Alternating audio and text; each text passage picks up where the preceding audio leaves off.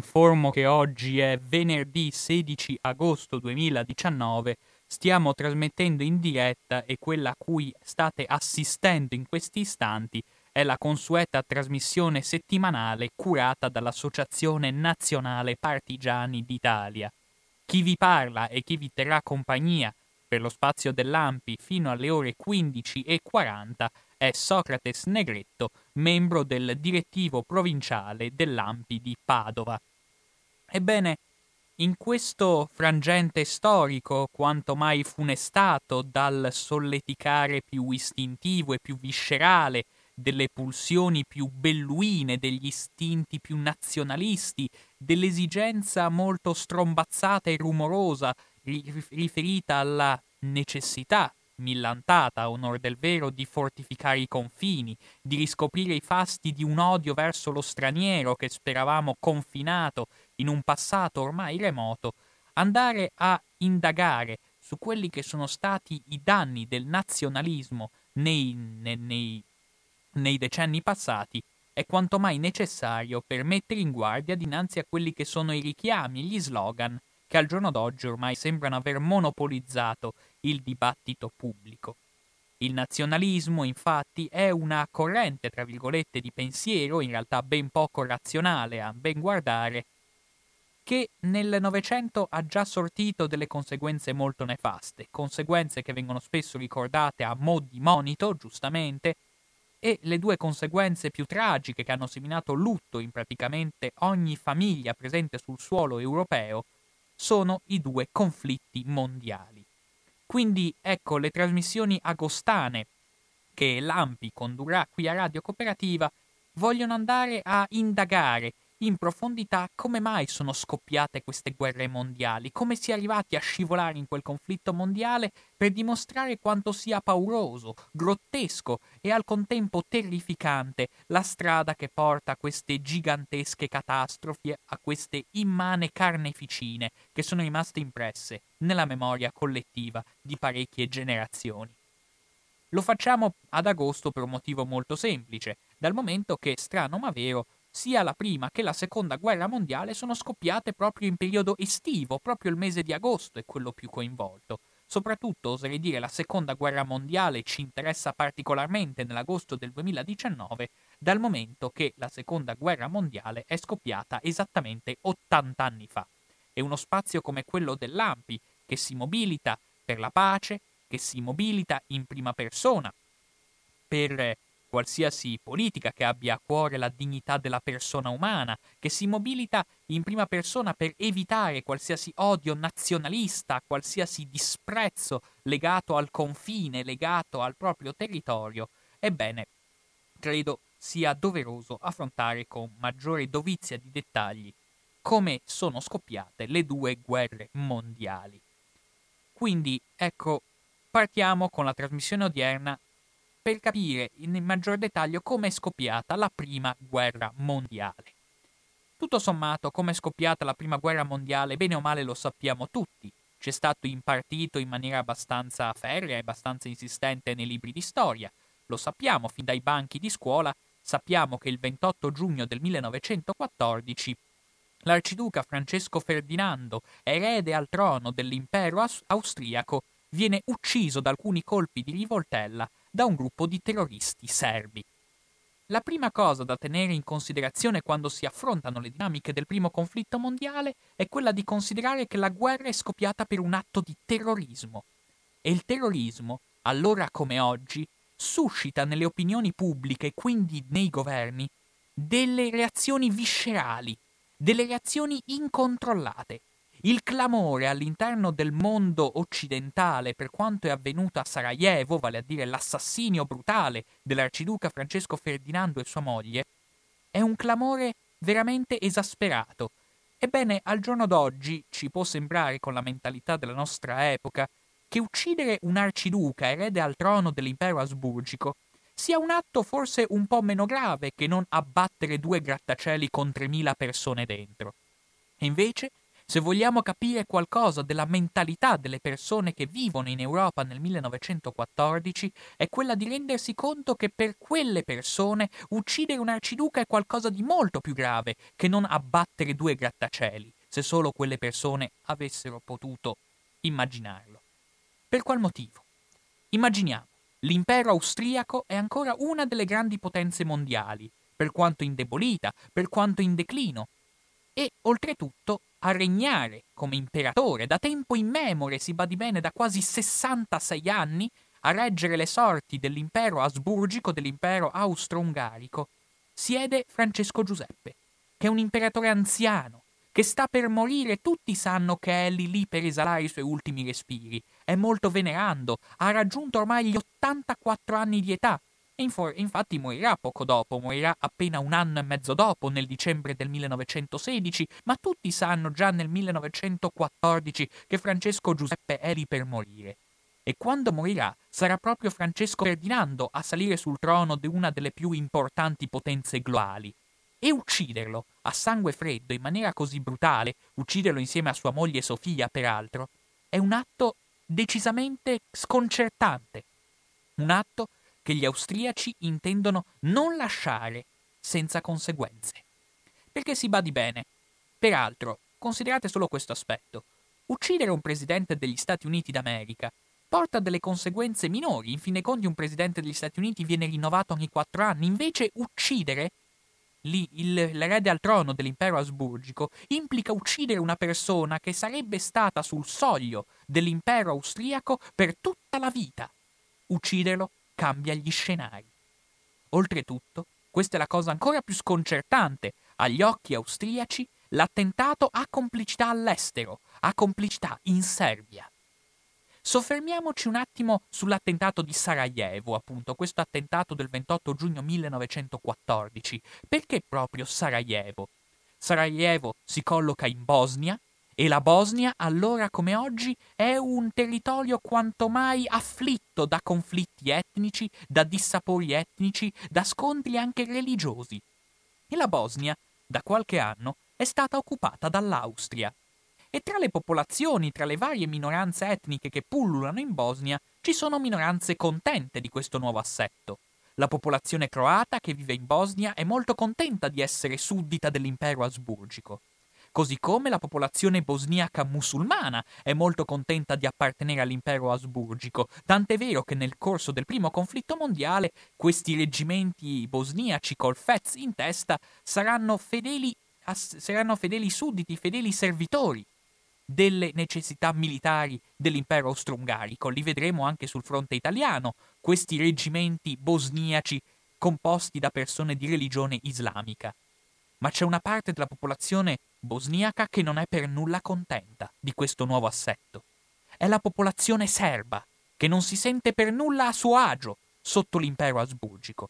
Per qual motivo? Perché al confine, appena fuori dall'impero asburgico, c'è il regno di Serbia, c'è la Serbia autonoma e la Serbia indipendente.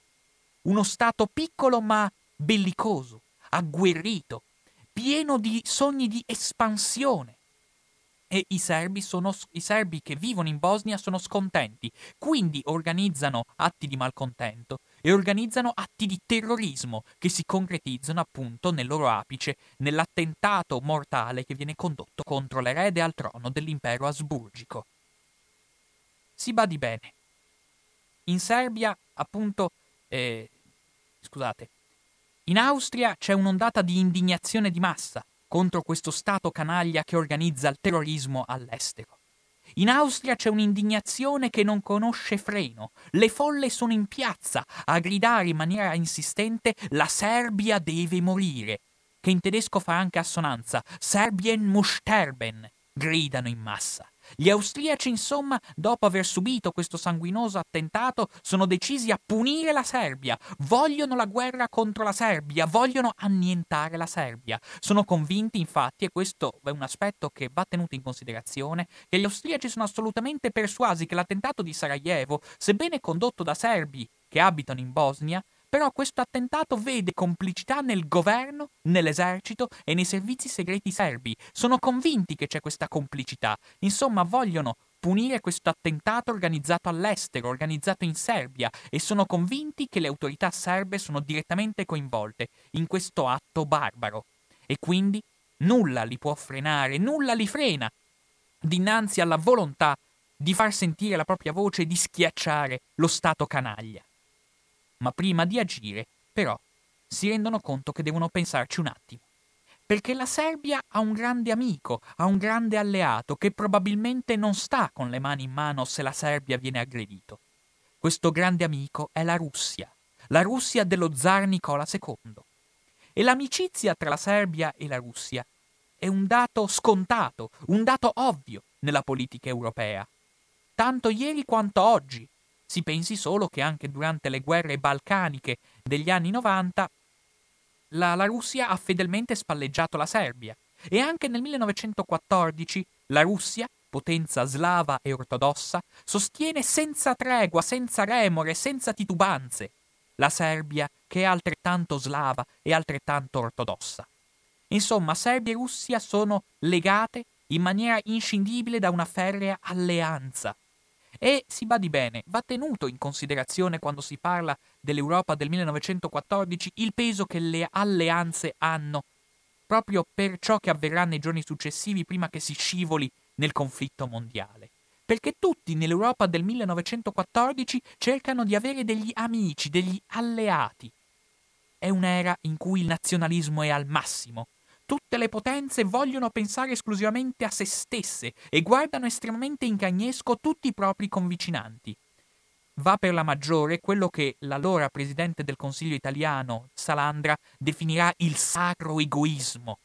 E questo sacro egoismo pervade tutte le nazioni europee. Adesso siamo abituati, per lunghi anni siamo stati abituati, a pensare alla politica internazionale come una politica fatta di blocchi, Adesso, peraltro, i due blocchi sono scomparsi, è rimasto un blocco solo, quello statunitense, e tuttavia dobbiamo renderci conto che nell'Europa del 1914 i blocchi non esistevano.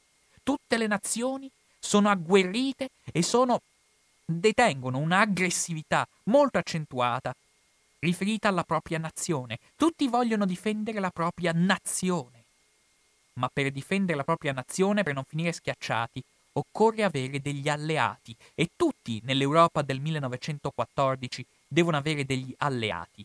Quindi quando l'Austria ha tutta l'intenzione di sviluppare la sua aggressività contro la Serbia per punirla di aver organizzato l'attentato di Sarajevo, sa che il rischio è quello di coinvolgere anche la Russia. Tuttavia è un rischio che gli austriaci il, in un primo momento sono anche disposti a correre perché, in fin dei conti, loro pensano che male ci sarà se l'Austria va a punire la Serbia? La Serbia, in fin dei conti, è uno Stato canaglia, uno Stato che organizza il terrorismo internazionale. Nessuno oserà muoversi se la Serbia viene punita in maniera drastica. È una pia illusione. È una delle tante scommesse finite male.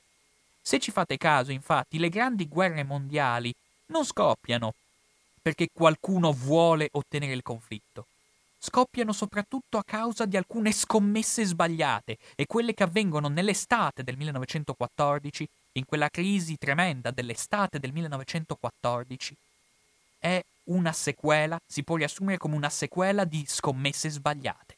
La prima scommessa è quella dell'Austria che pensa che aggredendo la Serbia la Russia non interverrà.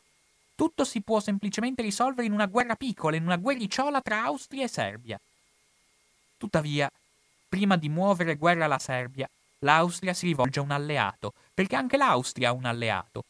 Un alleato con cui è impegnato in un vincolo, un vincolo abbastanza stretto, di aiuto reciproco se uno dei paesi con- contraenti il patto viene aggredito.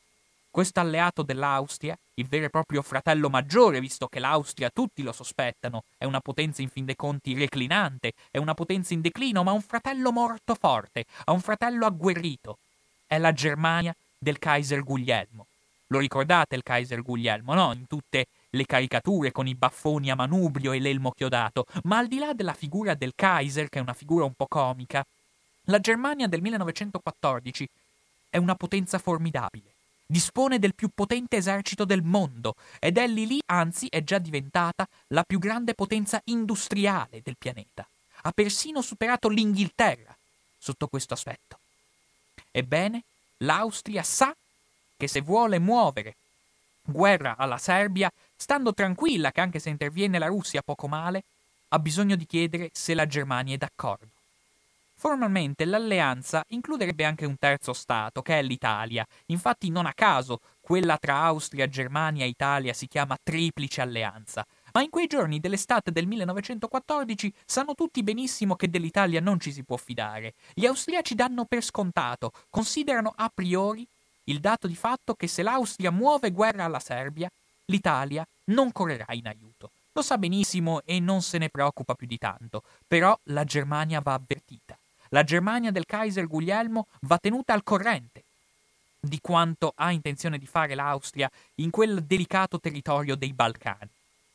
Quindi, il 3 luglio 1914 ci sono i funerali di Francesco Ferdinando, il 4 luglio 1914, il giorno dopo, l'imperatore Francesco Giuseppe, l'anziano imperatore austriaco Francesco Giuseppe, scrive di suo pugno una lettera al suo omologo, il Kaiser Guglielmo.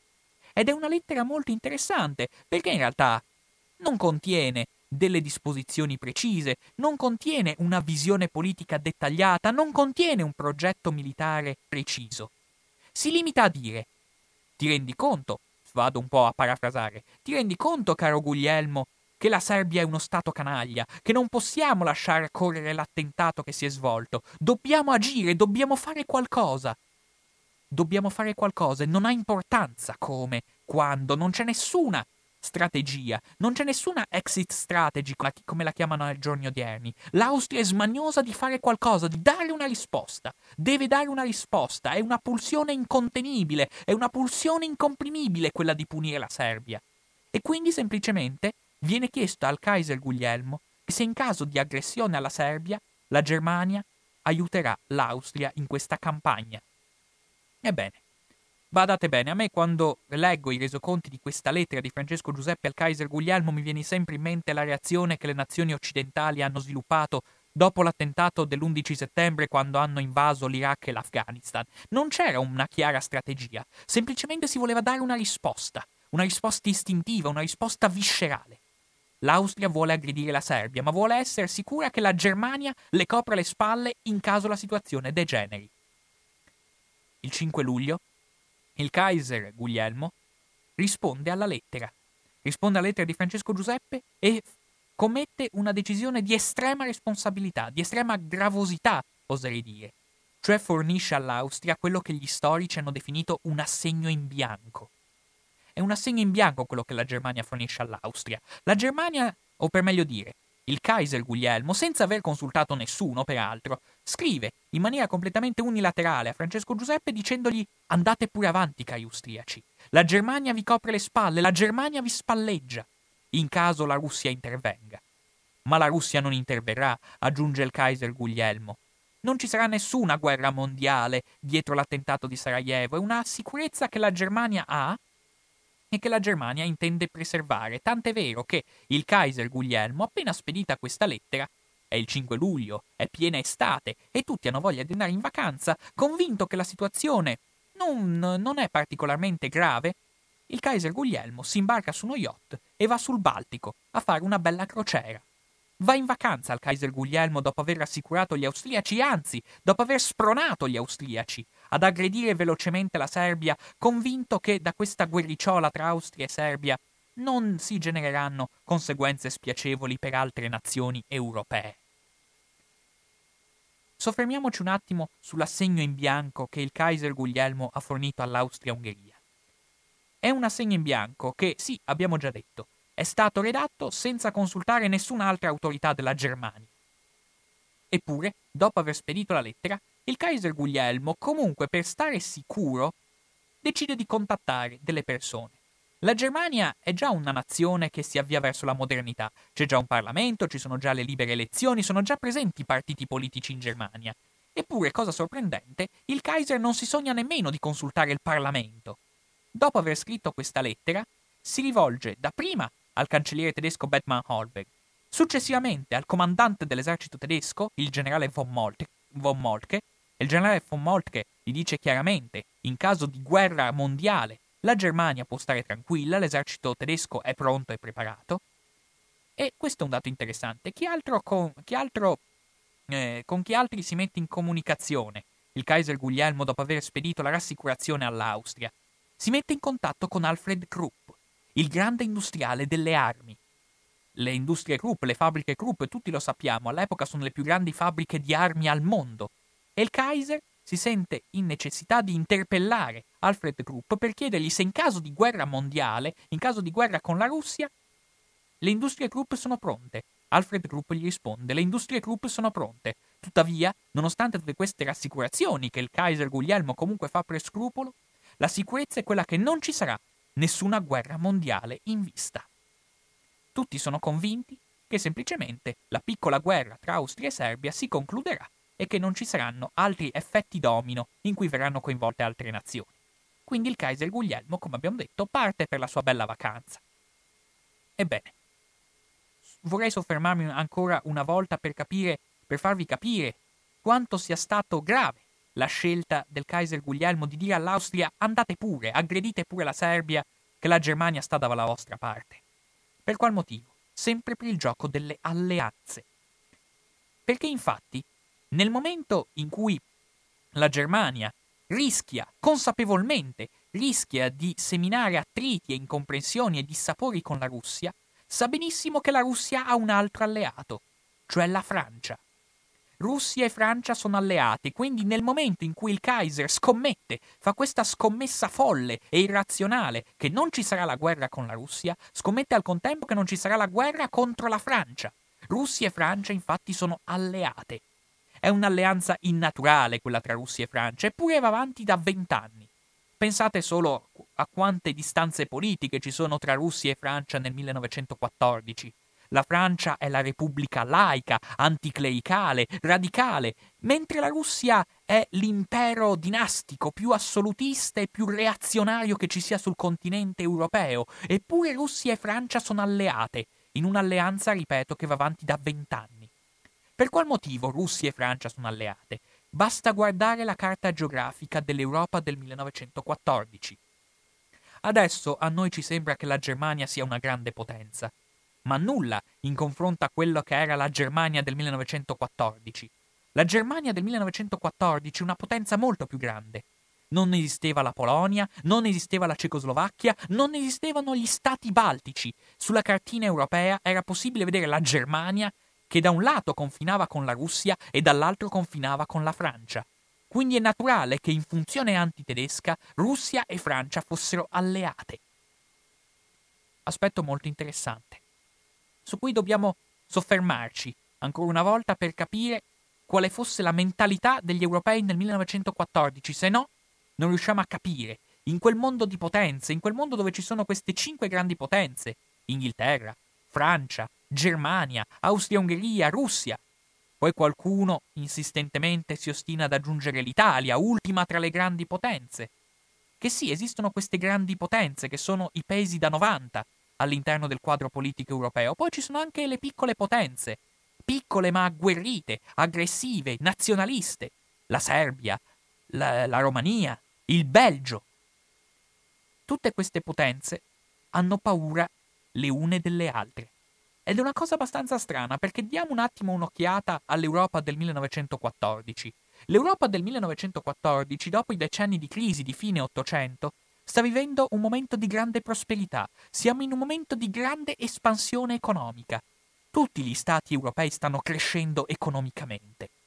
Si parla addirittura di una globalizzazione ante litteram, è vero che al giorno d'oggi si parla di globalizzazioni persino con riferimento all'impero romano, eppure credo che sia davvero legittimo definire quella dell'Europa del 1914 come una globalizzazione ante litteram. Perché tutti i commerci sono interconnessi, tutte le borse sono interdipendenti, tutte le monete sono ancorate all'oro e collegate tra loro. La lira italiana vale esattamente quanto il franco francese, per esempio, e in tutta Europa si viaggia senza passaporto tranne in Russia. Per andare in Russia ci vuole il passaporto, ma in generale, in questa Europa interdipendente, sorprende che mentre c'è questa interconnessione molto profonda, da un lato tutti questi paesi sono armati fino ai denti. Tutti questi paesi hanno spese militari paragonabili a quelle degli Stati Uniti nei giorni odierni. Tutti. fanno una corsa disperata ad accaparrarsi le armi migliori, a migliorare il proprio esercito, a migliorare la propria flotta da guerra. Per qual motivo? Hanno tutti paura gli uni degli altri. Nessuno si immagina come aggressore, nessuno vuole aggredire gli altri, anzi, soprattutto i politici europei sono terrorizzati all'idea di scatenare una guerra. E però, al contempo, è un tratto schizofrenico che emerge in maniera molto lampante. Tutti questi politici europei continuano ad accondiscendere a nuovi investimenti nelle armi, nuovi investimenti in pulsioni aggressive. Per qual motivo? Perché tutte queste classi dirigenti europee sono in qualche modo imbevute di una ideologia darwiniana molto primitiva, molto semplificata. La sopravvivenza del più adatto, la sopravvivenza del più forte, l'idea che i deboli soccomberanno. Questa è l'idea, l'ossessione che pervade le classi dirigenti europee, quella che se uno Stato risulta debole, questo Stato finirà schiacciato. E nessuno vuole apparire debole, tutti vogliono apparire forti. Tutti insistono a voler apparire forti e quindi si armano. Si armano senza tregua. Appunto per una scarsa fiducia reciproca, per, la, per l'esigenza di sopravvivere, per il timore di essere divorati, per esigenze di sopravvivenza che le classi dirigenti continuano a sentire, continuano ad armarsi e a guardarsi in cagnesco le une contro le altre queste potenze europee. Ed è sconcertante ed è impressionante notare come in questo clima di corsa agli armamenti, già negli anni precedenti, il primo conflitto mondiale, si discettasse ormai apertamente, fosse di dominio pubblico, un dibattito inerente alla prossima guerra. Si parla con insistenza della prossima guerra. Pensate, vi faccio solo qualche esempio. Nel 1911 in Germania esce un libro a cura di un generale tedesco, il generale von Bernardi, il cui titolo è molto eloquente, si intitola La Germania e la prossima guerra. Mancano tre anni all'attentato di Sarajevo ed è interessante notare il titolo dei capitoli che punteggiano questo libro. Volete sapere che capitoli venivano che capitoli erano presenti in questo volume? I titoli erano Il diritto di fare la guerra, il dovere di fare la guerra, dominare il mondo o perire. Bene, i generali eh, tedeschi sono particolarmente propensi ad esplicitare questi propositi, eppure vi posso assicurare che analisi e propositi del genere erano presenti in tutte le cancellerie europee. Ma si badi bene, non tutti la pensavano in questo modo. Sempre nel, in quegli anni, vale a dire nel 1910, quattro anni prima dell'attentato di Sarajevo, un bravo pubblicista inglese, Norman Angel, pubblica un libro che sarà destinato a essere presente su tutti i comodini delle cancellerie europee, ad essere letto avidamente da tutte le autorità politiche e militari dell'Europa dell'inizio degli anni Dieci. È un libro che si intitola La grande illusione.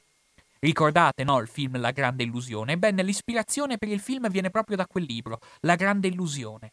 Che cos'è la grande illusione? Norman Angel mette in guardia le classi dirigenti europee, dicendole chiaramente che se si scatena una guerra a causa di questa corsa ossessiva agli armamenti, a causa di questa costante pulsione nazionalistica e aggressiva, ah, non ci saranno vincitori e vinti. Con le economie interdipendenti che sono presenti in Europa, una guerra tra potenze europee si risolverebbe nella distruzione reciproca, nello sbranamento reciproco, si tradurrebbe in una catastrofe dalle proporzioni immani. C'era chi metteva in guardia, e c'era anche chi dava ragione a Norman Angel in cuor suo. Eppure nessuno aveva intenzione di smobilitare la propria corsa agli armamenti. Faccio solo un altro, vi racconto un altro aneddoto per farvi capire quale fosse il clima che si respirava nell'Europa nei decenni, scusate, negli anni prima dell'attentato di Sarajevo. Ci troviamo a Londra e il ministro degli esteri inglese, Sir Edward Grey, sta parlando con l'ambasciatore tedesco, il principe Lichnowsky. A un certo punto, durante un ricevimento, Grey dice a Lichnowsky se scoppiasse una guerra europea per un attacco austriaco alla Serbia e la Russia, spinta dall'opinione pubblica, marciasse contro l'Austria, costringendo in tal modo la Germania ad andare in soccorso dell'Austria, la Francia sarebbe inevitabilmente coinvolta e nessuno sa dove si potrebbe arrivare. È una, discru- è una, descrizione minuziosa della crisi dell'estate del 1914, della crisi che segue l'attentato di Sarajevo. La cosa sconcertante è che questo dialogo avviene due anni prima dell'attentato di Sarajevo. Nel dicembre del 1912 è già chiaro al ministro degli esteri inglese qual è la posta in gioco e quali sono i rischi che si corrono in Europa. Si riesce già a individuare che i Balcani sono una polveriera, i Balcani sono un territorio particolarmente delicato ed è lì, quasi sicuramente, che scoppierà la prossima guerra, che nessuno vuole, ma che nessuno fa nulla per impedire. La prossima guerra. Si continua a parlare con insistenza della prossima guerra. E a questo punto si genera una vera e propria spaccatura tra politici e militari. Perché i politici dicono guardate questa prospettiva della guerra mondiale, se si realizza è una catastrofe, dobbiamo fare di tutto per impedirla. I militari hanno una posizione opposta, i militari fanno il loro mestiere e semplicemente dicono e se invece scoppia la guerra, cosa dobbiamo fare? E quindi gli anni che precedono la prima guerra mondiale sono anni in cui le classi dirigenti politiche cedono ai capricci dei militari. I militari che insistono, in questi anni di prosperità economica dobbiamo usare la nostra ricchezza per migliorare il nostro esercito, per rafforzare il nostro esercito. E i politici cedono. Cosa fanno però le classi dirigenti militari oltre a invocare nuove armi? Si mettono anche a redigere dei piani. Un'altra cosa però vi voglio dire su quello, su quanto sia stato pericoloso l'azzardo delle classi dirigenti militari nell'invocare questa ossessiva corsa agli armamenti. Nell'agosto del 1913, appena neanche un anno prima dell'attentato di Sarajevo, in Francia viene approvata una legge, una legge che innalza gli anni di servizio militare e porta da due a tre gli anni del servizio di leva. Immaginate un mondo dove gli anni di servizio militare sono ben tre. Cosa possono aver pensato i tedeschi? I tedeschi immediatamente storici nemici della Francia, hanno un solo pensiero e dicono la Germania vuole muoverci guerra e si genera quello che i politologi hanno indagato come il paradosso della sicurezza, una reazione a dire il vero quanto mai comprensibile. Qual è? In cosa consiste il paradosso della sicurezza? Uno Stato si mette in testa di essere poco sicuro, quindi si arma. Gli Stati convicinanti, vedendo che il vicino si sta armando, prendono paura si sentono meno sicuri, quindi si armano a loro volta, e così via, e così via, fino a quando basta una scintilla e scoppia il conflitto. Ma, dicevo, le classi dirigenti militari non si limitano a chiedere più armi. In quegli anni, prima del 1914, fanno anche un'altra cosa, cioè redigono dei piani. Si badi bene, le potenze europee, nel 1914, non si fanno guerra tra loro da tempo immemore, dalla guerra di Crimea, dalla guerra franco-prussiana e da mezzo secolo. A questa parte, i, gli stati maggiori delle potenze europee non hanno fatto altro che redigere piani. Vale a dire, se scoppierà una guerra contro quel nemico, noi come agiremo? Sono piani che vengono minuziosamente preparati. Ogni anno si va a, riapri- a, riaprire ogni singolo dossier andando a modificare qualche dettaglio. Sono piani che vengono preparati fin nei dettagli più inutili, si può dire. Perché appunto la prospettiva della guerra è una prospettiva concreta, a cui va un pensiero costante, quasi ossessivo. Vi racconto un aneddoto. Siamo nel dicembre del 1913. Il re del Belgio si trova in visita ufficiale a Berlino e durante un ricevimento il Kaiser Guglielmo indica un generale lì presente e gli dice al re del Belgio quello sarà l'uomo che comanderà la marcia su Parigi. Insomma, tutto è pronto, tutto è preparato nei minimi dettagli.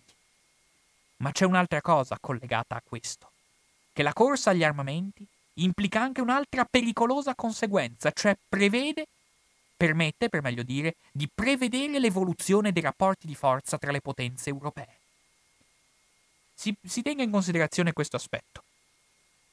Si tenga in considerazione questo aspetto guerre, eh, si tenga in considerazione questo aspetto, che eh, appunto nelle, nell'evoluzione dei rapporti di forza abbiamo queste grandi potenze che non si fanno la guerra da un sacco di tempo e però nel momento in cui si armano possono prevedere anche quando sarà il momento in cui sono al massimo della loro forza.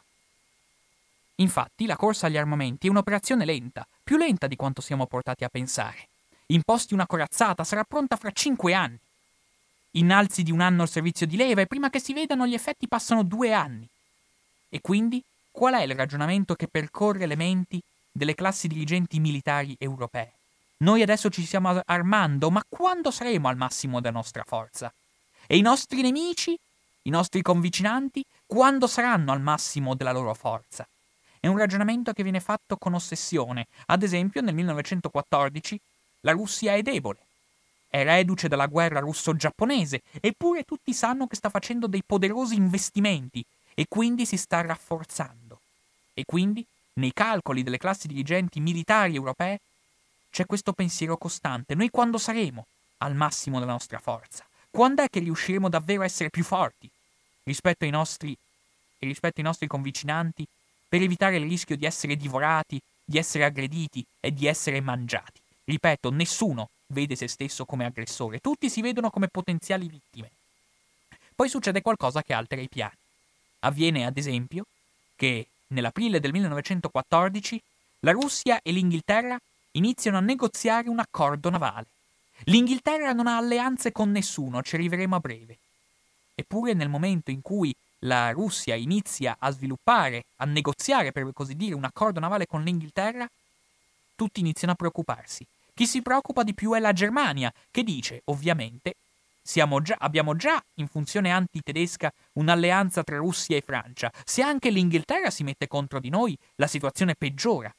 E infatti, appena un mese dopo, nel maggio del 1914, il comandante dell'esercito tedesco, il generale von Moltke, dichiara, in privato è ben inteso, non in pubblico, dichiara Da questo momento, ogni giorno di ritardo potrà solo diminuire le nostre probabilità di successo.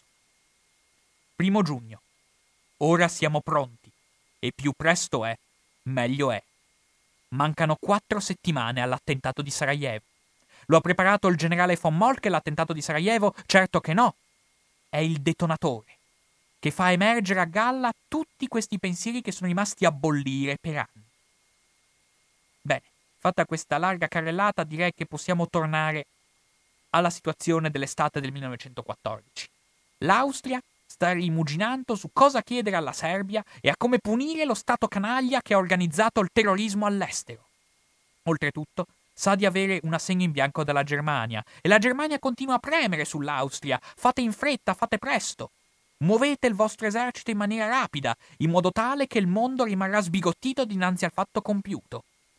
La Germania ormai freme, è sempre più insofferente verso questo alleato austriaco, questo paese arretrato, questo paese lento, questo paese anchilosato. Infatti l'Austria impiegherà quasi un mese per scrivere l'ultimatum alla Serbia. Impiegherà quasi un mese. Ed è un mese estenuante perché l'Austria è un paese lento. In Austria sono presenti due governi, quello austriaco e quello ungherese. Si devono mettere d'accordo. E anche l'esercito austriaco è un esercito lento, anchilosato. Poi pensiamo, ci troviamo, adesso nessuno ci farebbe caso, quando scoppia la crisi di Sarajevo siamo in estate, siamo a luglio. E a luglio tutti i soldati sono in licenza, perché l'Austria è un paese agricolo e tutti i soldati sono in licenza perché è la stagione della raccolta del frumento e quindi anche per mettere insieme l'esercito occorre tanto tempo. Quindi ora che gli austriaci decidono cosa scrivere alla Serbia per punirla, cosa scrivere nell'ultimatum da spedire a Belgrado, impiegano quasi un mese. Ma finalmente, il 23 luglio 1914, arriva l'ultimatum austriaco alla Serbia. È un ultimatum durissimo. Gli austriaci non vogliono che i serbi lo accettino, anzi, vogliono che la Serbia non accetti le condizioni austriache. Gli austriaci vogliono la guerra, esigono la guerra, ed è un ultimatum dai toni pesantissimi. Cosa dice l'ultimatum austriaco? Ve ne do qualche tratto generale, dice il governo serbo non ha fatto niente per impedire il proliferare del terrorismo. Ufficiali e funzionari serbi sono coinvolti nell'attentato di Sarajevo. Perciò noi austriaci vogliamo che il governo serbo pubblichi una dichiarazione in cui si dissocia da ogni forma di ostilità all'Austria il governo serbo dovrà chiudere tutti i giornali e sciogliere tutte le associazioni che seminano odio contro l'Austria.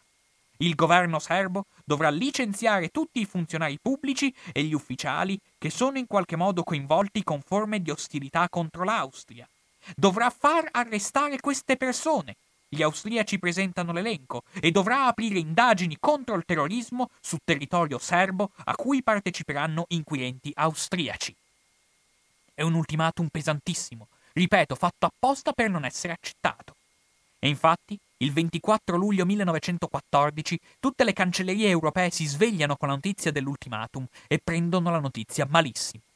Il ministro degli esteri Piet- a Pietroburgo, il ministro degli esteri russo, convoca immediatamente l'ambasciatore austriaco e lo rimprovera.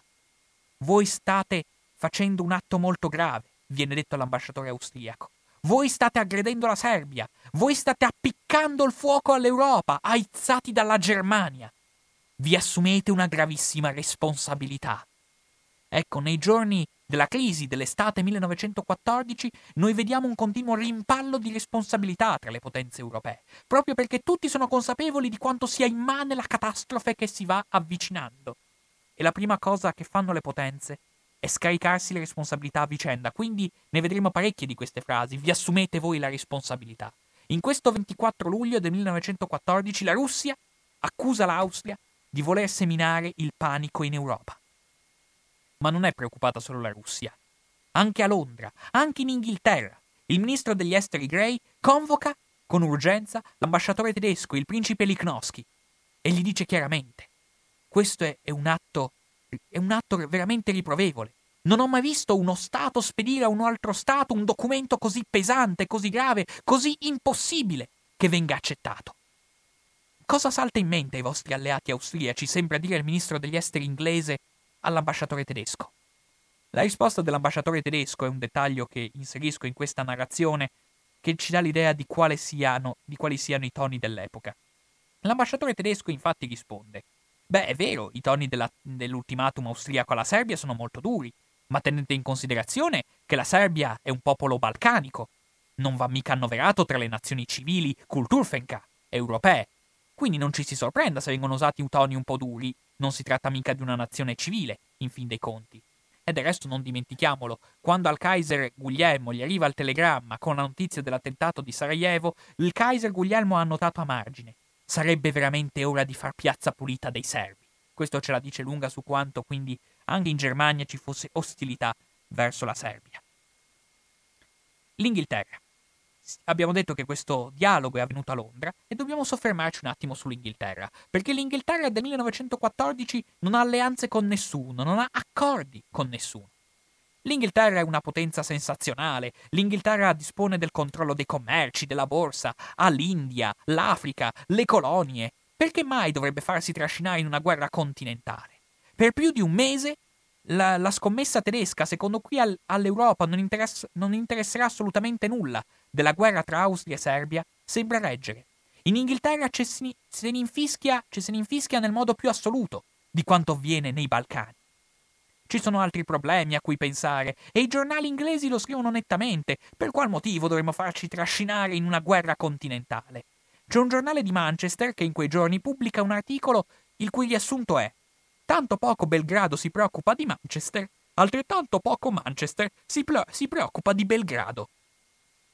Eloquente di quanto l'Inghilterra sia veramente lontana da quanto sta avvenendo dopo l'ultimatum e dopo, diciamo così, i dissapori tra Austria e Serbia, sono i verbali delle riunioni del governo inglese, dove tra il 28 giugno 1914, giorno dell'attentato di Sarajevo, e il 24 luglio 1914, giorno in cui l'ultimatum austriaco viene consegnato alla Serbia, il governo inglese non discute mai di politica estera. Ci sono altri problemi. C'è l'Irlanda che non è ancora indipendente, dove c'è malcontento e dove c'è terrorismo, dove sta per scoppiare la rivoluzione in Irlanda e l'Inghilterra è preoccupata di questo. C'è però qualcuno che inizia a storcere il naso e inizia a farsi venire la pulce nell'orecchio che tutto sommato però l'Inghilterra non può tirarsi fuori da questa situazione. Ci sono alcuni funzionari del Ministero degli Esteri inglese che iniziano a riflettere che tuttavia però, a causa sempre di quel maledetto paradosso della sicurezza, forse la Germania si sta rafforzando un po' troppo. Non è che magari anche l'Inghilterra finisce per essere danneggiata da questa eccessiva espansione militare industriale tedesca? Ci sono degli appunti che si scambiano gli altri funzionari inglesi in quei giorni, in cui si dice Noi dobbiamo stare coi francesi e coi russi, perché questa lotta non è per il possesso della Serbia, ma fra una Germania che aspira alla dittatura politica in Europa e le potenze che vogliono restare libere. Però questo pensiero degli altri funzionari è ancora parecchio in minoranza in seno all'apparato e all'opinione pubblica inglese. L'opinione pubblica inglese, soprattutto, è particolarmente disinteressata a quanto sta avvenendo nel continente europeo. Però c'è un'altra categoria di persone che sembra interessata alla situazione, e sono i militari. I militari inglesi ormai sono abituati a considerarsi in maniera quasi istintiva alleati dei francesi. Hanno fatto amicizia coi francesi, hanno fatto varie consultazioni coi francesi, hanno redatto anche dei piani insieme ai francesi. I militari inglesi e francesi ormai si considerano amici a vicenda. Ed è da anni, questa è la cosa sconcertante, ed è da anni che rimuginano intorno al fatto di cosa succederà in caso di guerra, perché i, militari inglesi vogliono aiutare la Francia, si sentono amici della Francia. E però gli inglesi continuano a pensare da anni come faremo se l'opinione pubblica e il governo inglese è ostile all'ingresso in guerra dell'Inghilterra. Ed è interessante, vi racconto, per, per farvi capire la situazione, un aneddoto che si verifica, un episodio che si verifica ben quattro anni prima l'attentato di Sarajevo. Nel 1910 c'è un colloquio tra un generale inglese molto amico dei francesi, il generale Wilson, e un generale francese, il generale Foch. Wilson dice a Foch: caso, nel caso auspicabile che nella prossima guerra l'Inghilterra entri nel conflitto al fianco della Francia, di, quasi, di quanti soldati inglesi avrebbe bisogno la Francia per vincere il conflitto? Foch risponde: di un solo soldato inglese. E noi faremo in modo che venga ucciso perché c'è bisogno prima di tutto di mobilitare l'opinione pubblica, un'opinione pubblica inglese che è molto refrattaria a entrare in guerra per vicende continentali.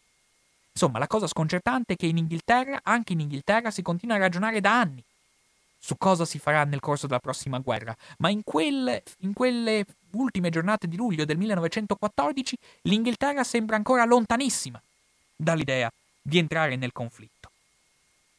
È ancora lontanissima. 25 luglio 1914 sta iniziando il conto alla rovescia. La Serbia, sorprendentemente, fornisce una risposta molto moderata al, all'arrembante ultimatum austriaco. La Serbia accetta quasi tutte le condizioni offerte dall'Austria. Però prima fa una cosa la Serbia. Decide comunque di spedire un appello al suo alleato russo. Spedisce un appello alla Russia la Serbia in quel giorno, dicendo chiedendo se la Russia è comunque disposta a spalleggiare la Serbia in caso di conflitto, in caso di aggressione. La Russia non solo risponde subito, dicendo ai serbi state tranquilli, la Russia è fedelmente dalla vostra parte, ma fa anche un'altra cosa, si prende una decisione simbolica, ma anche le decisioni simboliche contano in politica. Vale a dire, in Russia, tutti gli allievi ufficiali trovano, tutti gli allievi ufficiali dell'ultimo anno che si trovano in Russia vengono promossi ufficiali lo stesso giorno, alla stessa ora, l'ora in cui scade l'ultimatum austriaco alla Serbia. Il messaggio non potrebbe essere più chiaro. Siamo al 25 luglio. Il 26 luglio 1914 l'Austria respinge la risposta serba. L'Austria vuole la guerra. E del resto i tedeschi non hanno fatto altro che spingere che incentivare questa pulsione aggressiva. A questo punto la guerra tra Austria e Serbia è sicura. E qualcuno inizia a sospettare che si sta per scatenare un effetto domino. Cosa avviene infatti il 26 luglio 1914 in Inghilterra? Il, la, lord, il primo lord dell'ammiragliato inglese, il ministro della marina inglese per intenderci, prende una decisione abbastanza significativa. In quel 26 luglio 1914 tutta la flotta inglese è impegnata in grandi manovre da guerra. Manovre da guerra che si dovrebbero concludere l'indomani. Il primo lord dell'ammiragliato prende di sua iniziativa una decisione. La flotta non va in licenza, le navi non ritornano, le squadre non ritornano nei porti, i marinai non vanno in licenza, la flotta da guerra rimane compatta, rimane unita e non solo rimane unita, ma si trasferisce nel porto di guerra a Scapa Flow, nelle Orcadi, al sicuro.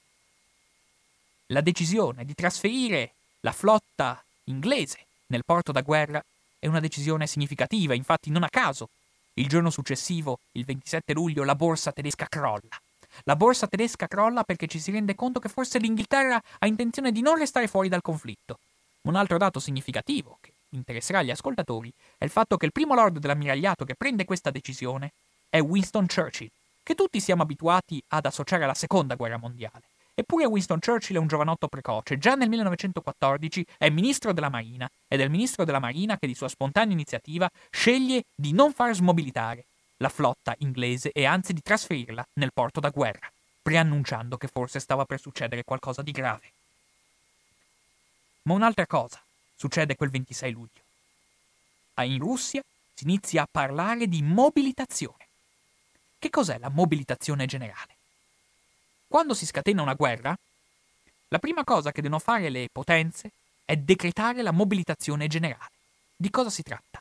Gli eserciti delle potenze europee sono eserciti di leva, vale a dire che nei paesi europei sono presenti centinaia di migliaia, anzi milioni di giovani, di ragazzi, di uomini che hanno fatto il servizio militare negli anni precedenti e che in caso di guerra vanno immediatamente richiamati. Questa è la mobilitazione. È una scelta che richiede enorme fatica, enorme sforzo, enorme dispendio economico anche. Mobilitare tutto l'esercito richiede fatica, bisogna organizzare milioni di uomini, bisogna vestirli, bisogna armarli, bisogna organizzarli nei reparti, bisogna caricarli sui treni e spedire i treni sulla frontiera, il tutto secondo piani minuziosamente preparati. È una decisione dispendiosissima, costosissima. E però ci sono dei, delle differenze tra un paese e l'altro. Ci sono paesi molto lenti a mobilitare, che impiegano molto tempo. Il primo tra tutti è la Russia, la Russia, che è un paese immenso e ha poche ferrovie, e quindi, se vuole mobilitare l'esercito, se vuole fare guerra, deve mobilitare con anticipo, con largo anticipo, e non a caso il primo paese che parla di mobilitazione generale il 26 luglio non è l'Austria. L'Austria, che in fin dei conti per schiacciare un paese piccolo come la Serbia non ha minimamente intenzione di mobilitare contro tutto l'esercito. Il primo paese che si mobilita, che anzi non si mobilita, ma inizia a parlare semplicemente di mobilitazione, è la Russia. È la Russia che impiega, impiega tanto tempo. C'è un altro paese, invece, in Europa, che è sicuro di mobilitare in fretta. I piani sono preparati al minuto secondo. E, si badi bene, proprio per, le, per il grande onere che comporta la mobilitazione, questo paese è sicuro che nel momento in cui scatta il decreto di mobilitazione, in quel momento scatta anche la guerra. Questo paese rigoroso, puntuale, che non si lascia vincere da alcuna remora, è la Germania, questo paese organizzatissimo lo avete intuito tutti, è il paese che per la sua mobilitazione generale ha già previsto lo spostamento contemporaneo di 11.000 treni, tutti calcolati al minuto secondo. È un'operazione gigantesca la mobilitazione di tutto l'esercito, soprattutto in paesi così vasti. E il primo paese che parla di mobilitazione è la Russia. E quando però la Russia inizia a parlare di mobilitazione all'interno delle, all'interno delle capitali tedesche, all'interno della capitale tedesca, a Berlino, iniziano le preoccupazioni. Il cancelliere tedesco, Scrive chiaramente. Attenzione, scrive ai suoi omologhi russi, perché se la Russia mobilita, ci minaccia. Ma se noi siamo minacciati, allora dobbiamo mobilitare anche noi. Ma guardate che se noi tedeschi mobilitiamo, è la guerra. Ma non possiamo ammettere che la voglia scatenare una tale guerra europea. E due, la Germania mette in guardia la Russia. La Germania mette in guardia la Russia. Se voi mobilitate, siamo costretti a mobilitare. Ma se noi mobilitiamo è la grande guerra mondiale e noi siamo convinti, dicono i tedeschi, che voi russi non volete assumervi la responsabilità di scatenare una tale carneficina. Le preoccupazioni iniziano a montare. Poi arriva il 28 luglio. Il 28 luglio arriva un colpo di scena. Il Kaiser Guglielmo torna dalla sua crociera, torna dalla sua vacanza, gli fanno leggere la risposta serba all'ultimatum austriaco e il Kaiser tira un sospiro di sollievo. Il Kaiser dice benissimo, la Serbia ha accettato quasi tutte le condizioni austriache. Ogni motivo di guerra sembra venir meno.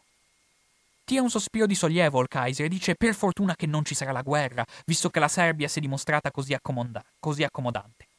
Se non fosse per il fatto che quello stesso giorno l'Austria dichiara guerra alla Serbia.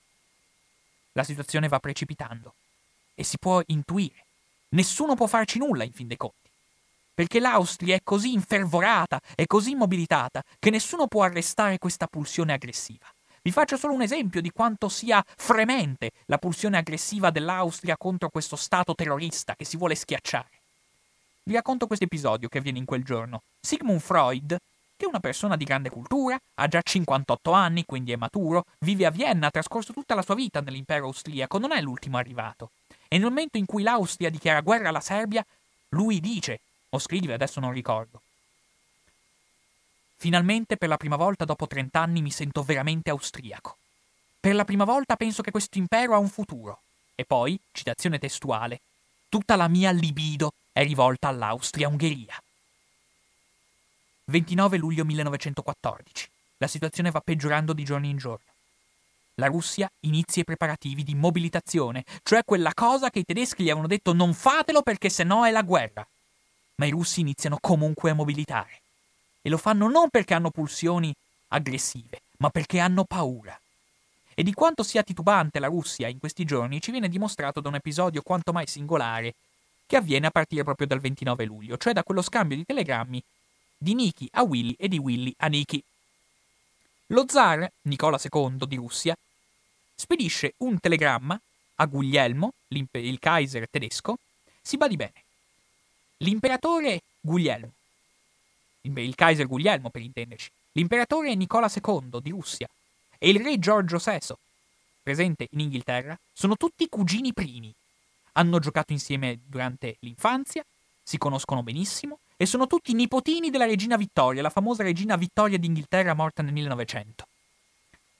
Quindi si chiamano tutti col nomignolo e il 29 luglio il, lo zar di Russia, Nicola II, scrive un telegramma a Will, vale a dire il suo cuginetto, il Kaiser Guglielmo. Si badi bene, questo telegramma viene scritto in inglese, il che ce la dice lunga di quanto sia importante l'Inghilterra in questo frangente storico. Se fosse successa una cosa del genere 50 anni fa, il telegramma sarebbe stato scritto in lingua francese, ma nel 1914 l'Inghilterra sta già iniziando a seminare una sua netta egemonia sul linguaggio internazionale. E quindi Niki, vale a dire lo zar Nicola II, scrive il telegramma a Willy dicendo Sono contento che sei tornato, intende dalla crociera. Il momento è serio e ho bisogno del tuo aiuto. Una guerra ignobile è stata dichiarata contro un paese debole. In nome della nostra vecchia amicizia, ti prego di fare tutto quello che puoi per fermare i tuoi alleati.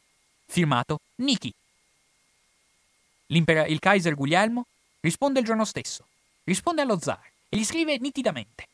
Ma Dovete essere voi russi a fare un passo indietro. Non potete mica permettere che la Serbia, stato canaglia che ha organizzato il terrorismo, venga lasciato passare senza colpo ferire dall'Austria che ha visto il suo erede al trono ammazzato, firmato Willy. Ci sono una dozzina di telegrammi che si scrivono Willy a Niki e Niki a Willy. Una dozzina di telegrammi che vanno avanti fino al primo agosto, quando Willy dichiara guerra a Niki. Ma non precorriamo i tempi. Siamo ancora fermi al 29 luglio. Il 29 luglio del 1914 la Russia, abbiamo detto, ha iniziato i preparativi di mobilitazione. E quindi, a questo punto, i militari tedeschi fremono. I militari tedeschi fremono che vogliono entrare in guerra, auspicano che le autorità politiche tedesche forniscano l'ordine di mobilitazione. Von Molke annota. La Russia si è schierata al fianco di un paese criminale, di un covo di terroristi. Così incomincerà lo sbranamento reciproco degli stati civili europei. Una guerra che annienterà la civiltà di quasi tutta Europa per decenni. Ma c'è un tratto quasi schizofrenico in queste parole, perché nello stesso momento in cui von Molke, il generale tedesco, si rende conto di quanto si sta rischiando, è lo stesso generale che preme sulle autorità politiche tedesche per ricevere il via libera a mobilitare l'esercito contro la Russia. Ma le autorità politiche tedesche sono ancora molto titubanti, per varie ragioni. Prima di tutto per amor proprio, per senso dell'onore, sanno cosa si va incontro con una carneficina del genere, sanno quanta distruzione si rischia di correre. Eppure aspettano prima di mobilitare l'esercito. Per altre ragioni. Per l'opinione pubblica, anzitutto. In Germania c'è un grande partito socialista, per esempio. Come reagiranno i socialisti di fronte a una dichiarazione di guerra? Anche per questa ragione, le autorità politiche tedesche decidono di aspettare ancora prima di dichiarare guerra, perché vogliono che l'opinione pubblica venga mobilitata convinta che la Germania è stata aggredita. C'è bisogno di seminare il vittimismo nella popolazione e quindi si aspetta ancora qualche giorno. E infatti la Germania, quando entrerà in guerra, lo farà convinta di essere stata aggredita. Ma c'è un altro motivo per cui la Germania tituba ancora di fronte alla possibilità di entrare in guerra. Quel motivo è l'Inghilterra. La Germania ha paura che l'Inghilterra entri in guerra. Per quale motivo? Per via del Belgio. Direte cosa c'entra il Belgio in questa situazione? C'entra.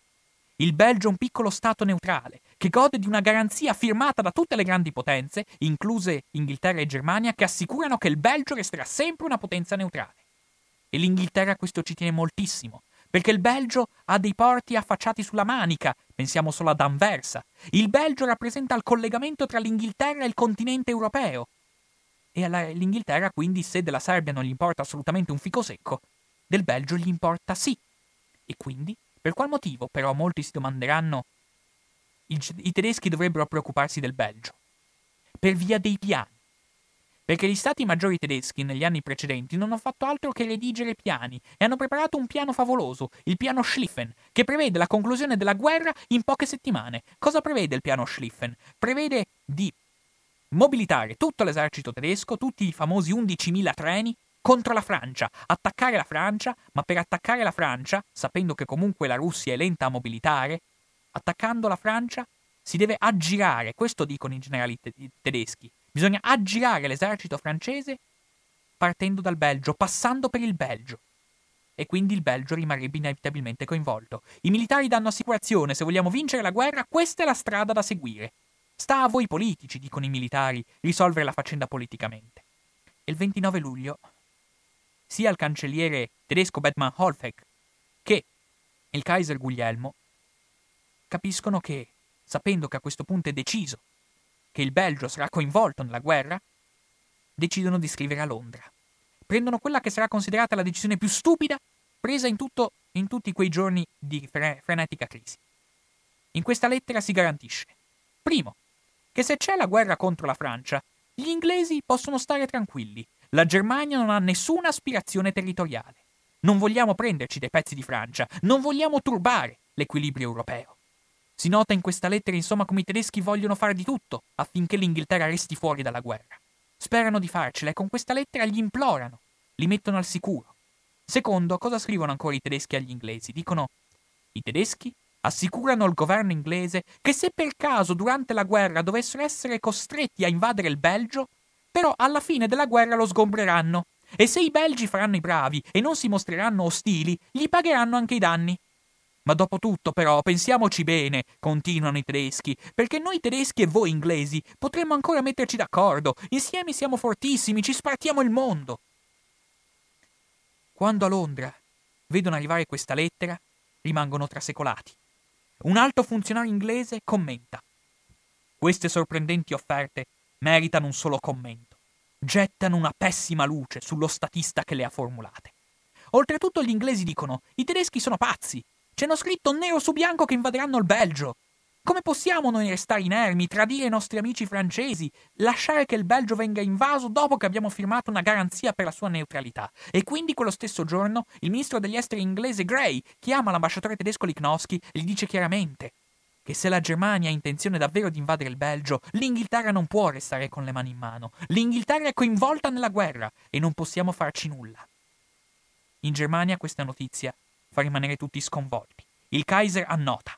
Gray è una volgare canaglia. Gli inglesi sono dei farabutti. L'Inghilterra si assume ora l'intera responsabilità di una guerra mondiale. Il rimpallo di responsabilità prosegue, consapevoli tutti di quanto sia grave la catastrofe che si va correndo. Lo dice anche Gray in quello stesso colloquio. Guardate che se si fa la guerra, è una guerra che comporterà una vera e propria mattanza di intere generazioni. Andiamoci cauti. Eppure, nessuno riesce più a fermarsi. Nessuno riesce più a fermarsi. Quello stesso 29 luglio, all'ambasciatore tedesco a Bruxelles, von Bello Usalesk, viene spedito un plico sigillato con l'ordine di non aprirlo fino a quando non arriveranno nuove comunicazioni telegrafiche da Berlino. Vi dico solo questo aneddoto. Il, vi dico solo questo aneddoto. L'ambasciatore, l'ambasciatore tedesco a Bruxelles, il generale von Bello Usalesk, è solito dire in giro che lui porta sfortuna, perché si trovava in Cina quando è scoppiata la rivolta dei boxer, si trovava in Turchia quando è scoppiata la rivoluzione dei giovani turchi, però solitamente questo ambasciatore, questo diplomatico di carriera aggiungeva. Però adesso mi trovo in Belgio. Cosa volete che succederà mai in Belgio nell'estate del 1914? Però la situazione va precipitando. Quella notte le autorità tedesche non vanno a dormire. Sono terrorizzate, hanno capito che l'Inghilterra non resterà fuori dalla guerra. E quindi, già alle 3 del mattino del 30 luglio 1914, fanno il cancelliere tedesco Bettmann Holweg fa una telefonata disperata a Vienna, dicendo a Vienna: Non avete capito niente. Fermatevi! Non osate attaccare la Serbia, rischiate di scatenare un effetto domino in cui verranno coinvolte tutte le potenze europee. Fermatevi, vi imploro. Immaginate la faccia che fanno a Vienna, dove fino al giorno prima hanno visto i tedeschi spronarli di andare avanti. Quel giorno, del resto, non, so- non ci si sorprenda se in quello stesso 30 luglio la borsa di New York crolla. Il 31 luglio la borsa di Londra Arrivano le notizie grazie al fuso orario, le notizie, le notizie arrivano dopo. Con questa notizia anche la borsa, anche la borsa di Londra subisce un tracollo. Viene chiusa alle 10 onde evitare le perdite. Ma il 30 luglio 1914 è ancora una giornata molto lunga. I tedeschi, i militari tedeschi premono con sempre maggiore insistenza. Per qual motivo? Perché la Russia ha finalmente deciso di emanare il decreto di mobilitazione generale. La Russia entrerà in guerra, adesso è ufficiale. E i militari tedeschi premono. Si crea una profonda frattura, una spaccatura insanabile, oserei dire. Tra militari e politici tedeschi, coi militari che premono. Bene, adesso la guerra è inevitabile, dateci l'ordine di mobilitazione, muovetevi. Cari politici tedeschi, ma i politici tedeschi resistono ancora, dicono aspettiamo ancora, magari Vienna riesce a inventarsi qualcosa. Quel giorno la distanza tra militari e politici tedeschi rasenta non dico il colpo di Stato, ma l'alto tradimento sì. Quel pomeriggio, all'epoca uscivano i giornali di, del pomeriggio, viene pubblicato un giornale in Germania in cui emerge la notizia che sta per entrare in vigore, anzi che è già stata decretata la mobilitazione generale. È una falsa notizia. Il giornale viene immediatamente sequestrato, ma una falsa notizia che è stata fatta trapelare appositamente dallo Stato Maggiore tedesco per mettere il governo dinanzi al fatto compiuto. In quello stesso, in quello stesso giorno, il il comandante von Moltke, il generale von Moltke, comandante dell'esercito tedesco, telefona al suo omologo austriaco, il generale Conrad. Sapendo che il generale Conrad dell'Austria, questo paese lento e arretrato, ha dichiarato guerra ma deve ancora mobilitare il suo esercito, gli implora al telefono: Vi decidete a mobilitare o no? I tedeschi spingono, per meglio dire i militari tedeschi, spingono affinché l'Austria mobiliti il suo esercito in modo tale che se mobilita l'Austria, a questo punto la mobilitazione della Germania sarà inevitabile. I militari premono. Eppure, in quello stesso frangente, tutti sanno a cosa si sta andando incontro. Il cancelliere tedesco al Consiglio dei Ministri, il cancelliere Bettmann Holfeg, dirà nel giro di qualche anno: Tutti i governi, compreso quello russo, e la maggioranza dei popoli erano per se stessi pacifici. Ma il sasso ha cominciato a rotolare che è una bella dichiarazione di resa della politica. Il sasso ha cominciato a rotolare e non sappiamo più come fermarlo. La guerra ormai è inevitabile e i, tedeschi, e i militari tedeschi premono. Mobilitiamo l'esercito, entriamo in guerra il prima possibile. Il 30 agosto, eh, scusate, il 30 luglio 1914, anche a Londra si sta consumando lo psicodramma. Il ministro degli esteri Gray sa che la guerra è inevitabile, ma è in minoranza nel governo. Quindi il 30 luglio cosa fa? Il 30 luglio inizia a spedire una lettera.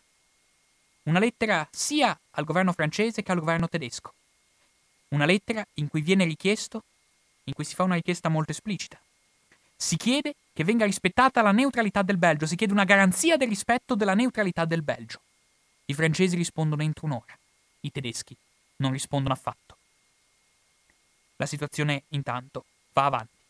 Il 31 luglio, finalmente, la Germania spedisce un ultimatum alla Russia e dice chiaramente o voi russi entro la mezzanotte sospendete la mobilitazione generale o altrimenti è la guerra. La Russia non mobiliterà, scusate, la Russia non sospenderà la mobilitazione. E quindi, alla sera del 31 luglio, si trovano tutti a casa, il tutto il governo inglese, scusate, tutto il governo tedesco, si trova a casa del cancelliere tedesco Bettmann Holweg per redigere la dichiarazione di guerra alla Russia. Il ministro della Marina, il maresciallo von Tirpitz, reagisce e dice: Ma se non vogliamo dare la parvenza di essere noi gli aggressori, per quale oscuro motivo do- dobbiamo essere noi a dichiarare guerra? Gli rispondono che la prassi è così.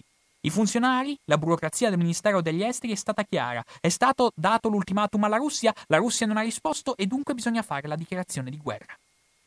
Il 1 agosto 1914 la Germania dichiara guerra alla Russia. È la prima dichiarazione di guerra tra due grandi potenze. E si badi bene, alle 4 del pomeriggio scatta la dichiarazione di guerra e al contempo scatta anche la mobilitazione generale. Le due decisioni sono tra loro sovrapponibili. Dichiarazione di guerra uguale mobilitazione generale, ma c'è spazio ancora per un equivoco grottesco. Alle 5 del pomeriggio arriva un telegramma urgente dall'ambasciatore tedesco a Londra Lichnowsky, rivolto al Kaiser e al cancelliere tedesco Bedman Holfeg. In quel telegramma si scrive: Il ministro degli esteri inglese Gray mi ha convocato, a me ambasciatore tedesco, mat- questa mattina mi ha convocato perché vuole proporre un accordo. Se la Germania si impegna a non aggredire Inghilterra e Francia, anche l'Inghilterra resterà fuori dal conflitto. Il Kaiser fa salti di gioia. Dice benissimo. A questo punto dobbiamo scatenare guerra solo contro la Russia, non contro anche Francia e Inghilterra. Dunque cosa fa? Chiama in fretta e furia al palazzo imperiale il generale, eh, il generale von Molke, comandante dell'esercito tedesco, dicendogli chiaramente cambia l'ordine di mobilitazione, perché tutto l'esercito adesso va spedito contro la Russia. Il generale von Molke scoppia in lacrime. Dice chiaramente che non si può fare. 11.000 treni si sono già messi in movimento. L'ordine di mobilitazione è partito un'ora fa. Immaginatevi, tutte le caserme e tutte le stazioni tedesche hanno ricevuto il telegramma con gli ordini segreti. Non si possono modificare gli ordini con 11.000 treni da tutti gli angoli dell'impero che stanno trasportando milioni di uomini al fronte. Questa è la situazione.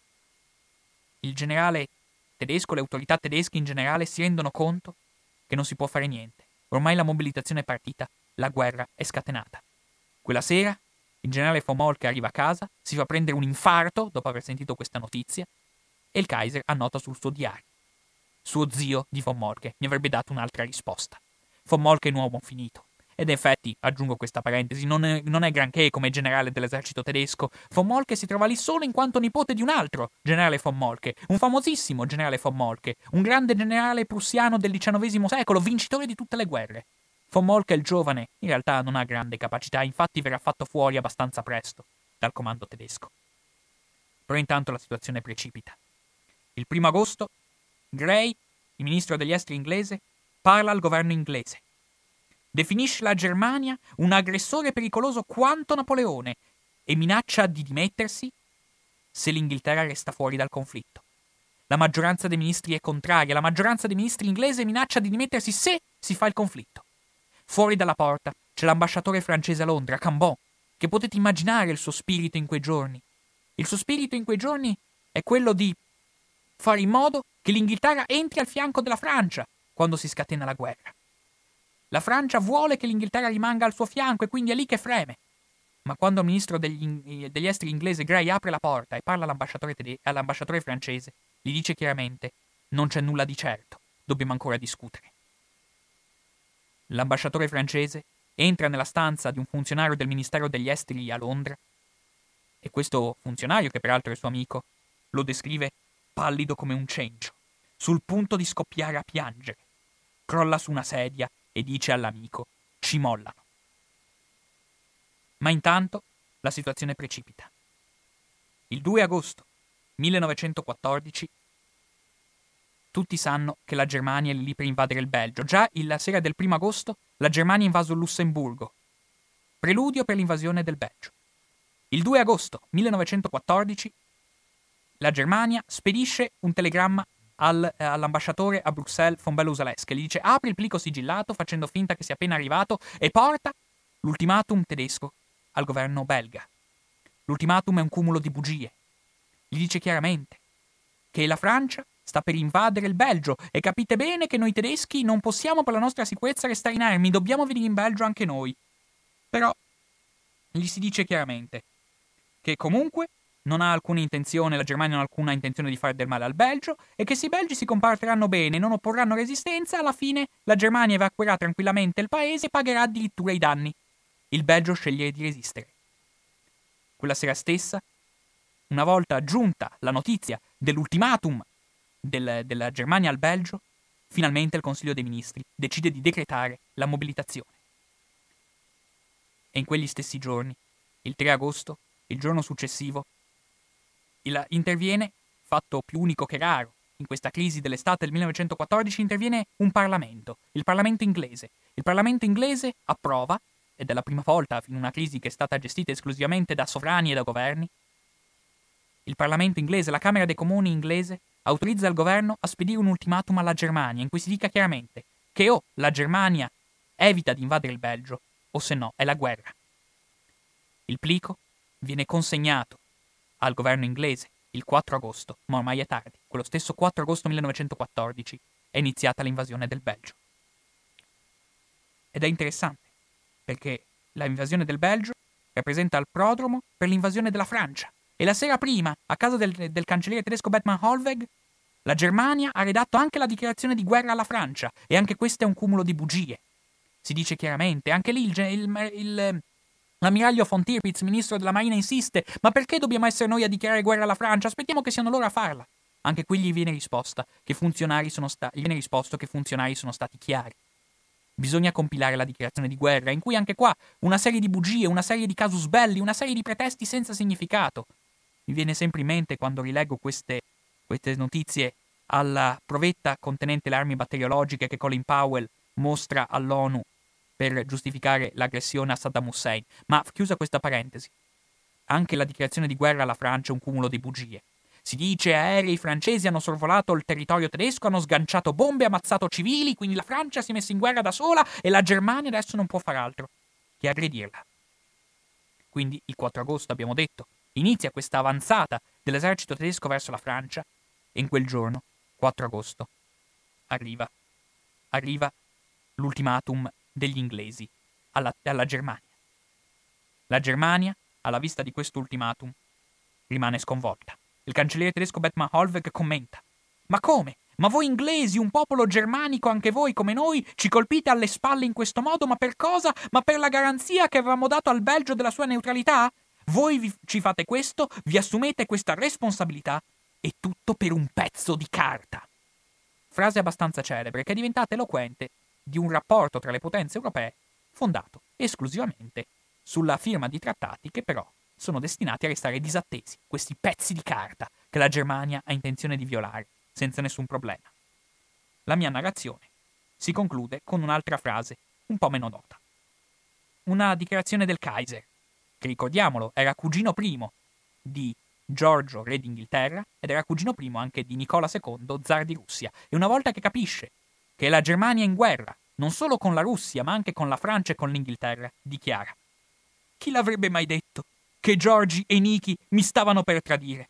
Se fosse vissuta mia nonna, non l'avrebbe mai permesso. Bene, fatta questa lunga disamina, a me non resta che dichiarare aperte le telefonate. Se volete interveni- intervenire il numero a cui telefonare è 049 880 90 20 Abbiamo parlato complessivamente in questo spazio dell'Associazione Nazionale Partigiani d'Italia, di come è scoppiata la Prima Guerra Mondiale. Sì, pronto chi parla?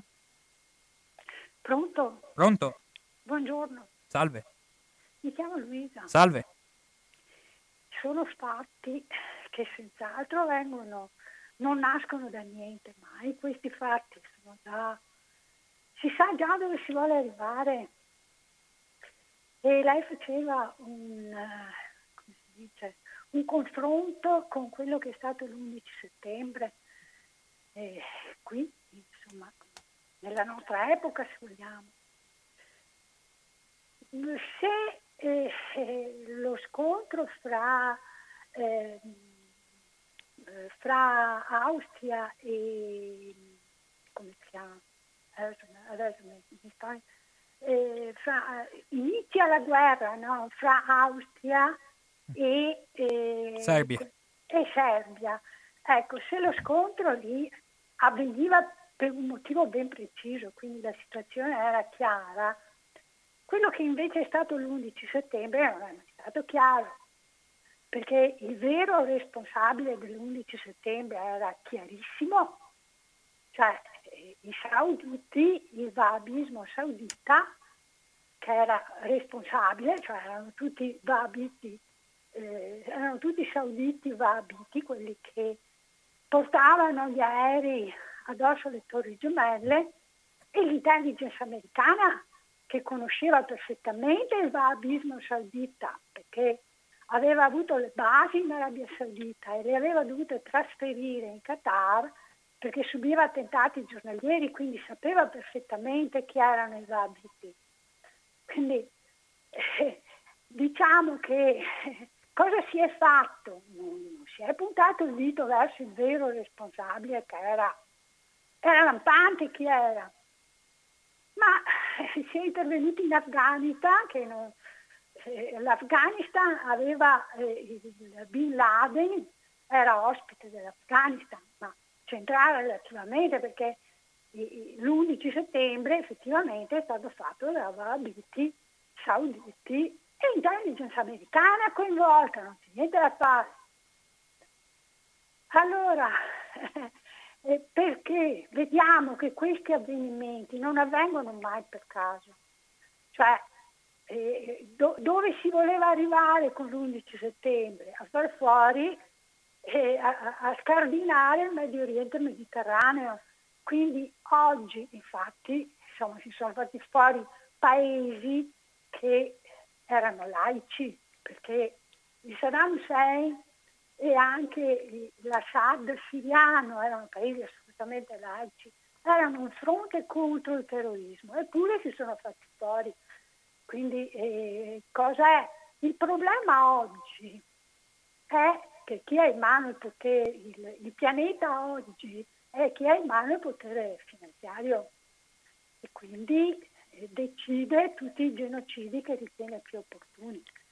Vediamo l'Africa come è ridotta grazie alle multinazionali, vediamo i, i fanatismi religiosi, babiti, sauditi e sionismo israeliano, insomma, vengono protetti al massimo pur essendo responsabili del genocidio di intere popolazioni. Quindi oggi la situazione è completamente cambiata e io, mm, cioè, lasciamo perdere, no? cioè, faccio per dire, la situazione che si è creata allora in Europa, io credo che oggi sia improponibile. Cioè l'Europa, l'Europa avrà problemi eh, non ci saranno guerre in Europa, le guerre vengono, eh, vengono fatte con altri mezzi, cioè vediamo, insomma, vediamo come sta finendo l'Africa, vediamo come è stato distrutto il Medio Oriente Mediterraneo, cioè, e, quindi non, non, ci saranno guerre in Europa o, o, o in America, secondo me, eh, che, che scardinerà il pianeta saranno i cambiamenti climatici e, e, e l'inquinamento, perché senz'altro il potere finanziario non prenderà in mano questi problemi che invece vediamo che sono gravissimi. No? Sì. Quindi sarà questo che farà, che farà scardinare un po' tutto il pianeta, insomma. Grazie, buongiorno. Grazie. Grazie alla signora Luisa. Emblematico tuttavia di quanto nei giorni successivi... Vabbè, sentiamo la telefonata. Sì, pronto? Ah, eh, buon pomeriggio Socrate. Salve. Sono bentornato, sono Marco da Marghera. Salve Marco. Allora, eh, ecco, si spera che il manifesto di Altiero Spinelli al ventottenne quando lui era in, al confino durante il fascismo, eh, si possa anche essere ancora applicato in Europa, che non ci possono essere più i, i sovranismi, i nazionalismi che scatenano queste guerre, soprattutto nella prima guerra mondiale. Abbiamo visto i segnali che si, che si configuravano, c'erano gli imperi centrali austro-prussiano, austro-ungarico-prussiano, c'era il regime zarista, c'era l'impero ottomano, c'era il Regno Unito, c'era eh, la monarchia sabauda italiana e l'unico paese che era una repubblica era proprio la Francia, che proveniva dai ideali della rivoluzione francese, anche se è stato quel periodo funesto napoleonico. Ecco, Napoleone era liberatore dei popoli e poi è diventato imperatore, però dopo la Francia comunque è rimasta, è rimasta una repubblica e tutti gli altri erano tutte monarchie in Europa. E, ehm, e poi la Serbia era molto legata alla Russia, era sotto il dominio, cioè come Sarajevo dove diciamo, è successo, è scatenato l'attentato del, del, del, dell'arciduca Ferdinando di, I figlio di, dell'imperatore Giuseppe e quello è stata la voce che ha fatto traboccare il vaso perché eh, avevi detto, no, eh, hai calcolato all'inizio che eh, la Bosnia era, cioè, cioè, sono stati un crogiolo di popoli, di etnie, quindi i croati erano a favore dell'impero austro-ungarico, lo stesso per i bosniaci musulmani, solamente i serbi non, erano, eh, non volevano stare sotto il controllo degli, dei, degli austro-ungarici, ecco, degli asburgici. Ecco. E allora si sono rivoltati contro e non si sa se proprio hanno dato sostegno attivo il governo serbo riguardo a, all'appoggio dei nazionalisti per uccidere e eh, commettere l'attentato a Sarajevo in quel giorno lì. Non mi ricordo la data precisa, mi sembra che era il 1914, ma comunque... 28 giugno, sì. 28, sì. E, ehm, ecco, e, è stata la prima grande guerra di, degli stati europei c'è stata sì la Crimea, la guerra in Crimea qualche anno prima, ma eh, diciamo così era come, eh, come, si può dire, era una, una preparazione, una preparazione ecco, diciamo così, una, eh, rispetto a questa grande guerra mondiale. I nazionalismi hanno sempre, hanno sfociato sempre disastri, tutti, sono stato esterminio dei popoli, veramente eh, poi anche si stavano, stavano espandendo anche economicamente questi stati, no? eh, erano diventati delle, eravamo nel periodo dopo della Belle Époque, eh, erano i primi tentativi di una c'era la, la prima industrializzazione veramente moderna, quella siderurgica, appunto perché gli eserciti potevano anche rinforzarsi no? con, manufatturiera e, e l'industria bellica stava andando a un fedele ecco, già nel, nel pre-conflitto eh, bellico, nella prima guerra mondiale. Ecco. E secondo me, prendo spunto dalla telefonata della Luisa, che non ci saranno forse più guerre in Europa, eh, perché probabilmente ci sarà una guerra maltusiana scatenata dai poteri, grandi poteri economici e finanziari del nostro pianeta, faranno morire di fame lo stesso tanti popoli senza combattere, senza causare guerre. Le guerre saranno scatenate, ci saranno molti conflitti regionali, ci sono delle guerre ancora in corso, diciamo in Siria, Medio Oriente, il dilemma non risolto tra Israele e Palestina e poi anche quello che sta succedendo anche al Kashmir, tra il confine tra India e Pakistan, eh, quella è una cosa preoccupante perché sono due paesi che hanno la testata atomica, anche se il buon senso direbbe che dovrebbero farlo, ma però sono paesi in conflitto da tanti anni, da quando che il Pakistan si è proclamato, si è staccato dall'India dopo la prima, seconda guerra mondiale, e anche là è una cosa da stare attenti, ecco, da osservare per non snobbare quello, quello, quello, che sta accadendo. Ci sono i nazionalismi anche là, indù e, e musulmani, i cristiani sono una minoranza, quindi anche là è una, una situazione che potrebbe aprirsi un conflitto molto preoccupante. E, insomma, ecco, io penso che ci saranno più guerre scatenate dalla crisi economica, certamente l'Africa ne sentirà di più come continente bistrattato, dalle grandi multinazionali americani, statunitensi, adesso eh, attualmente anche quelle cinesi.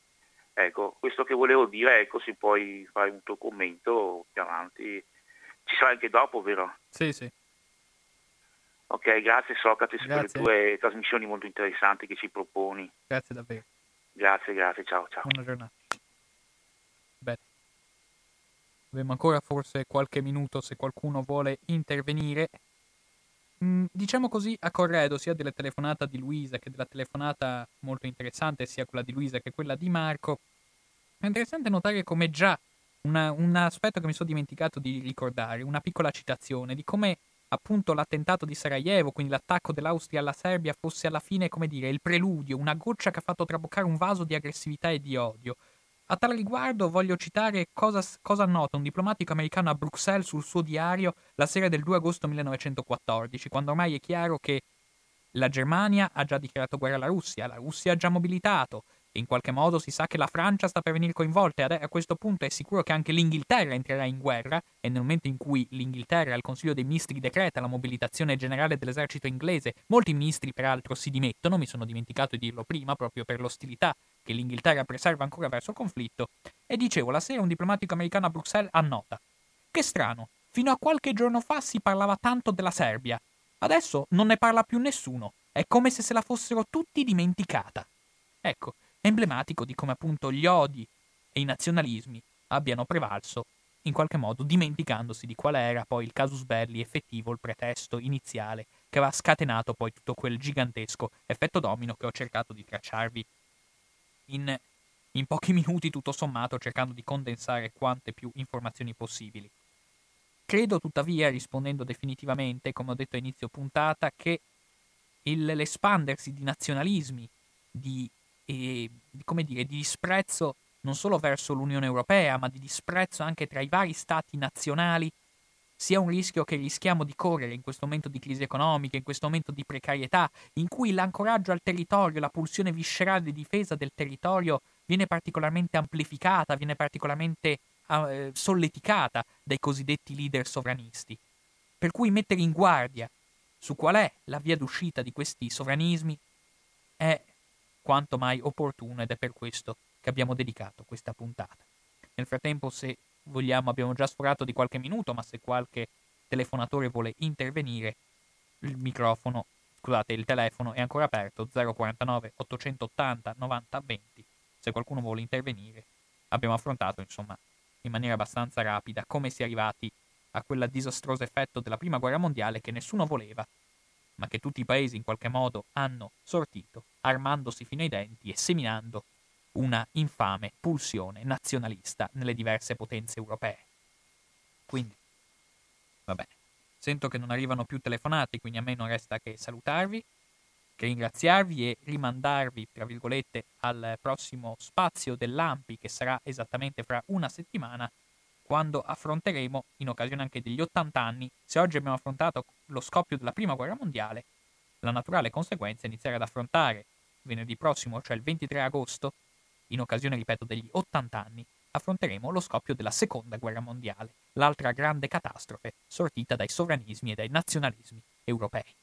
Un caro saluto, a risentirci, ma mi raccomando non mollate le frequenze, perché fra qualche istante andrà in onda la trasmissione Diritti e Attualità a cura del circolo padovano dell'Associazione Libertà e Giustizia e a parlare, a tenervi compagnia, purtroppo per fortuna, sarà sempre il sottoscritto.